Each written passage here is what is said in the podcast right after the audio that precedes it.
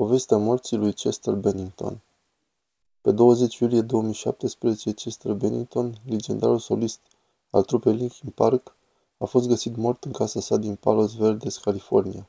Avea 41 de ani. Cauza morții, sinucidere prin spânzurare.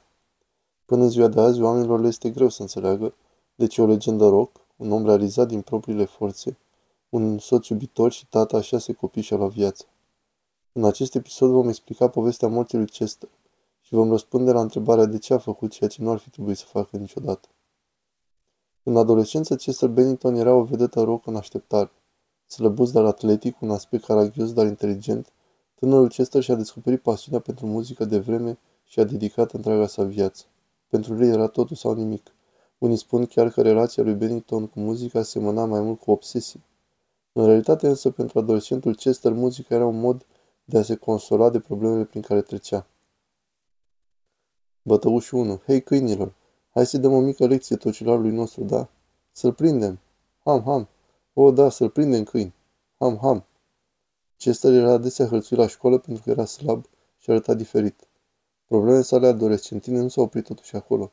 Părinții lui Chester au divorțat când el avea 11 ani, dar cu siguranță că cea mai traumatizantă experiență pentru Bennington a fost abuzul sexual din partea unui prieten mai în vârstă. Abuzul a început când avea șapte ani și a durat aproape șase ani și nimeni nu a știut despre asta, deoarece lui Chester i-a fost teamă să vorbească și să ceară ajutor. Chester. Ar trebui probabil să le spun mamei și tatălui meu, dar dacă vor crede că sunt homosexual sau ceva de genul ăsta, nu, nu pot să le spun așa ceva. Inutil să mai spunem că problemele sale din tinerețe au avut un impact profund asupra lui Chester. Depresia a devenit tovarășul său constant. Când scrierea de muzică și poezie nu era suficientă pentru a libera de depresie, tânărul Chester abuzat de droguri și alcool. Și cu cât viața îl supunea la mai multă presiune, cu atât mai puternică devenea dependența sa. Dar apoi brusc viața lui Chester s-a schimbat pentru totdeauna. În anul 2000, Linkin Park și-a lăsat albumul de debut, Hybrid Theory. Peste noapte, solistul de 24 de ani, cu voce memorabilă, a devenit unul din cei mai admirați eroi de rock din lume. Acesta a fost epoca de aur pentru nu metal, mix între metal și alte genuri, iar Linkin Park a apărut ca nou lider al genului, alături de trupe precum Korn, Limp Bizkit, Deftones, Papa Roach, etc. Deci acum că acestea au obținut succesul la care visase, au început depresia și abuzul de substanțe? Nu. De fiecare dată când Chester simțea că se află sub presiune sau deprimat, se îndrepta spre droguri și alcool din nou și din nou.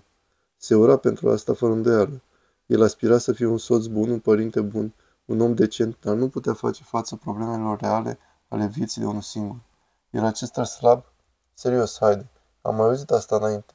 Un tip bogat și faimos plictisit de viață devenit dependent de droguri? Nu. În cazul lui Chester, lucrurile nu sunt atât de simple. Am menționat aici de câteva ori termenul depresie. Cei mai mulți dintre noi ar asocia depresia cu un fel de tristețe, dar prin ceea ce trecea Chester nu era doar tristețe, nu era nici măcar depresie. În termeni medicali adecvați, diagnosticul său era depresie clinică. Gândește-te la asta în felul următor. Pe o scară de la 1 la 100, tristețe ar fi 5, depresia 50, iar depresia clinică 1000. Este o gaură neagră, o stare de spirit întunecată, care necesită tratament profesional. Nu se poate ieși din ea fără a primi ajutor. Acum să ne uităm la circunstanțele care au dus la moartea lui Chester. Mai exact, au existat două evenimente în 2017 care au fost devastatoare pentru el. Primul a fost moartea vocalistului de la Soundgarden, Chris Cornell, cel mai bun prieten al lui Chester, mentorul său și persoana pentru care avea un respect enorm. Ca nimeni altcineva în această lume, Chris îl înțelegea pe Chester. Amândoi avuseseră copilăriți zbuciumate, probleme de depresie și dependență.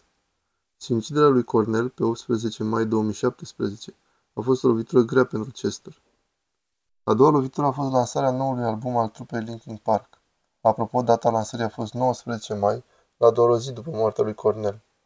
Lansarea în sine a decurs bine. Fanii și critici așteptau cu nerăbdare să asculte albumul, dar recenziile, în special cele ale fanilor vechi ai trupei Linkin Park, să spunem doar că recenziile au fost dure. Critic. Este un spectacol de rahat. Până și Justin Bieber, cu vocea lui dulce, e mai heavy decât asta. Între mai și iulie 2017, ce stăgea pe un teren șubred. Cel mai bun prieten îl părăsise, fanii distrugeau noul album. Chester avea nevoie de ceva timp pentru a-și aduna gândurile. Se ținuse departe de droguri și alcool timp de șase luni și, deși viața fusese dură cu el în ultima vreme, avea curajul de a merge mai departe. Chester și familia sa au plecat în vacanță la cabana lor de lângă Marele Canion din Arizona, un loc perfect pentru a observa natura, a se destinde și relaxa. Totuși nu este clar dacă Chester a reușit sau nu să facă acest lucru. Tot ce știm e că și-a întrerupt vacanța și a spus familiei sale că trebuie să se întoarcă mai devreme acasă pentru a face o reclamă TV. S-a întors singur în Los Angeles și probabil că asta e ce s-a întâmplat. Este seara târziu pe 20 iulie. Chester este singur acasă în Palos Verdes, luptându-se cu demonii lui foarte familiari. Amintiți-vă, nu mai băuse de șase luni, dar ultimele săptămâni au fost extreme. Iar prinde bine un prieten, dar Chris e mort. Apropo, pe 20 iulie era ziua de nașterea lui Chris. Chester deschide o sticlă, apoi încă una și iarăși câteva. Nu ia mult timp până să realizeze ce tocmai făcuse. Recidivase. Chester știe că nu se mai poate opri acum. E prea târziu și va merge până la capăt. Iar mâine când va sosi familia lui, îl vor vedea pe bărbatul care promisese că va rămâne treaz, din nou beat și nefericit. O, nu, nu din nou. Un gând haotic, întunecat și absurd îi trece lui Chester prin minte, că e o singură cale reală de a opri acest dezastru. Chester îi scoate cureaua și se apropie de ușa care separă dormitorul de baie și de dulapul de la intrare. Nu vom arăta restul. Cadavrul Chester va fi descoperit de o menajeră în jurul orei 9 dimineață. Aceasta a fost una din cele mai triste povești pe care le-am relatat vreodată. Chester nu ar fi trebuit să-și asculte gândul în acea noapte și nu ar fi trebuit să facă niciodată ce a făcut.